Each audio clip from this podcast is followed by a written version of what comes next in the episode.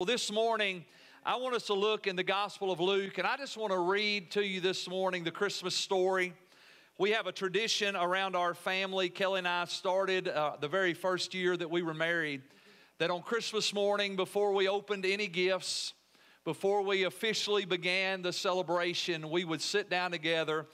I'd open up my old school Bible and we would read the Christmas story and we would have a prayer of thanksgiving to the Lord. And I hope that you have some special traditions, and it doesn't have to be our tradition, it needs to be your tradition. But I hope that your traditions incorporate the birth of Christ. There's so many exciting things that happen in our world today, uh, so much. Uh, so much on social media to give us inspiration and idea, but let me just challenge you as a mom or a dad or grandma or a grandpa that I think one of the greatest opportunities we have as parents is to take special moments like Christmas and make sure that our children understand what we're really celebrating. To make sure that our children understand that we are establishing a tradition that not only celebrates the fun of this season, and we love to have fun, and from Christmas pajamas to, to games to laughter, all those things that we love to do as you guys do. I love our Christmas morning scripture reading and just a special time of prayer that just reminds us why all the gift giving and all the celebration is really happening. It's happening because a baby was born in a manger. Can I get an amen from somebody today? So, y'all look with me. If you got your Bibles, you can open them or you can follow along on the screen. Luke chapter 2, it says, starting in verse 1, that it came to pass in those days that a decree went out from Caesar Augustus that all the world should be registered, the Bible says. And the census was first taking place while Quirinius was governing Syria. So all went to be registered, everyone to his own city. And Joseph also went up from Galilee, out of the city of Nazareth into Judea, to the city of David, which is called Bethlehem, because he was of the house and the lineage of David to be registered with Mary, his betrothed wife, who was with child. And so it was while they were there, the days were completed for her to be delivered. And she brought forth her firstborn son. She wrapped him in swaddling clothes and laid him in a manger because there was no room for them in the inn. Now there were in the same country shepherds living out in the fields, keeping watch over their flock by night. And behold, an angel of the Lord stood before them, and the glory of the Lord shone round about them, and they were greatly afraid. And the angel said to them, Do not be afraid, for behold, I bring you good tidings of great joy, which will be to all people. For there is born to you this day in the city of David a Savior who is Christ the Lord. And this will be a sign to you. You will find the babe wrapped in swaddling clothes lying in a manger. And suddenly there was with the angel a multitude of heavenly hosts praising God and saying, Glory to God in the highest, and on earth peace and goodwill toward men. And so it was when the angels had gone from them into heaven that the shepherds said to one another, Let us now go to Bethlehem and see this thing that has come to pass, which the Lord has made known to us. And they came with haste and found Mary and Joseph and the babe lying in a manger. Now, when they had seen him, they made widely known the saying which was told them concerning this child. And all those who heard it marveled at those things which were told them by the shepherds. But Mary kept all these things and pondered them in her heart. And then the shepherds returned, glorifying and praising God for all the things that they had heard and seen as it was told them. And when eight days were completed for the circumcision of the child, his name was called Jesus the name given by the angel before he was conceived in the womb. Can somebody say amen? amen? Father, we thank you for your word. How many of you thankful for the word of God today? Amen. Well, over the last few weeks, we have talked about the celebration of the birth of Jesus Christ. We've dove in every week into that revelation that unto us a child was born, unto us a son was given. And the Bible says that he was the Savior.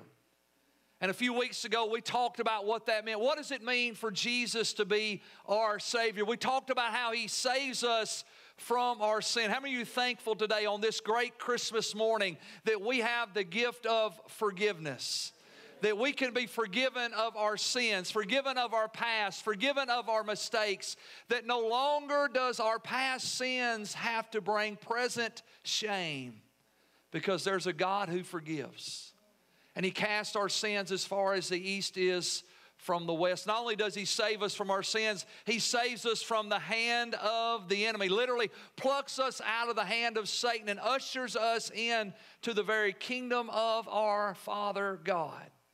So that we are no longer bound as slaves, but we are now this morning sons and daughters. Let me tell you, one of the greatest gifts we receive through Jesus Christ is the gift of adoption. It's the gift of adoption that each and every one of us, through faith in Jesus Christ, have been adopted into the family of God. And we all know there are sometimes some accidental births and accidental pregnancies, but there's no such thing as an accidental adoption. Adoption is an intentional act that brings life and brings us into a family. And that's what Jesus did as he came as a babe in the manger. He gave his life to adopt us as a child born into an earthly family so that we could be born again into a spiritual family. He saves us from ourselves we talked a few weeks ago how that this may be one of the greatest gifts that He gives us. That literally the Bible says, I can get a new heart and I can have a brand new life because of Jesus. Jesus is able to save me from my sin nature, to take out that stony, stubborn heart and give us a tender, teachable heart that's responsive to Him so that every person in this room, every person watching online that has been born again, accepted Jesus as Lord and Savior, you know this to be true. The moment you came to Christ, something changed on the inside. It wasn't an intellectual decision, it was a spiritual decision that changed your heart. And from that moment on, the desire of your heart was different. You weren't perfect. You still struggled with sin. You still fell down and you still had to get up again. But you knew something had changed and you were never the same. We talked about how that Jesus is not only our Savior, Jesus is the Messiah. He's the Messiah. He is the anointed one. He is the Christ. He is anointed, the Bible says, to proclaim good news to the poor. And we talked about the only thing that disqualifies a person from the saving grace of Jesus Christ is if I don't believe I need to be saved. Pride is the only thing really that keeps us from coming to God. It's that pride and arrogance that says, I'm good enough, I'm smart enough, I can get there on my own. I want you to understand blessed are the poor in spirit, for they shall see God. And it's pride and arrogance in our hearts that causes us to push away, to kind of live our lives on our own. And the truth is, this room is filled with people who, at one time, all of us tried to live life on our own. We tried to do life our way. And as a good friend of mine always asked people, he would say, Well, how's that working out for you? Usually not very well. The truth is, Jesus came as the anointed one, the Messiah, the Christ to proclaim good news that whosoever would believe in him would not perish, but have everlasting life. He's anointed to heal. Right now, during this Christmas season, I understand that there are a lot of people, even in our church family today, that are walking through the grief of their first holiday without a loved one. And I just want you to know if you're here today and you've lost a loved one recently, Kelly and I have been specifically praying for you for this day because we know how hard it is to face that first Christmas without your mom or without your wife or without your grandma or your brother or your sister or your friend.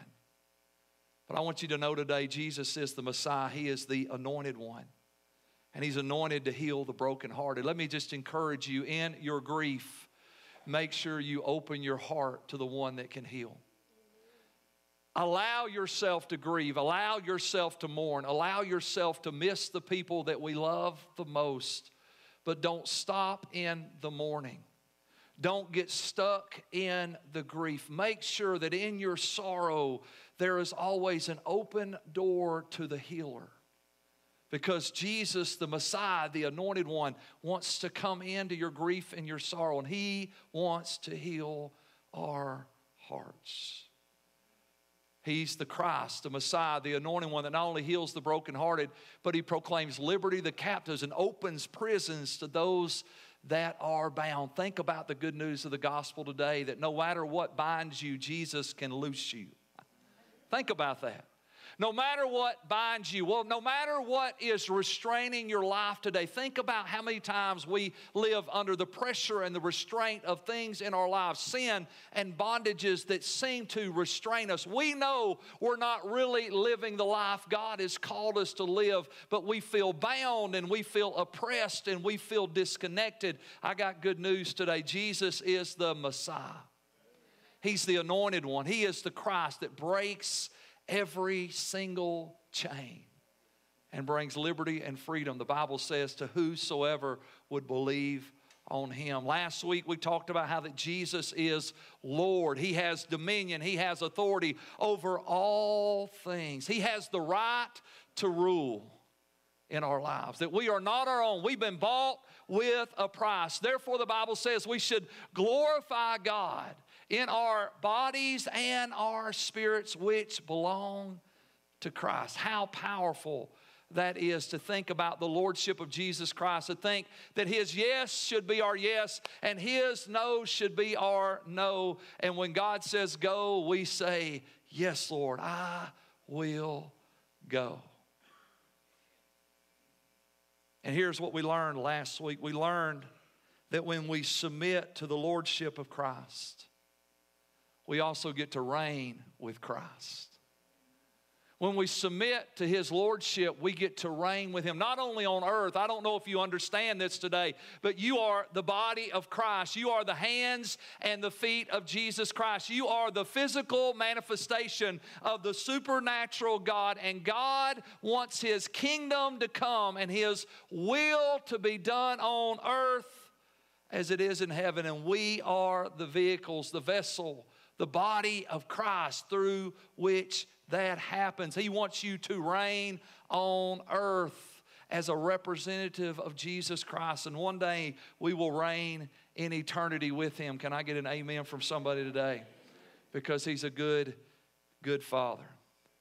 And all of this, think about this, all of this is possible because John chapter 1, verse 1 and verse 14 says this all of this is possible because in the beginning was the Word, and the Word was with God, and the Word was God, and the Word became flesh.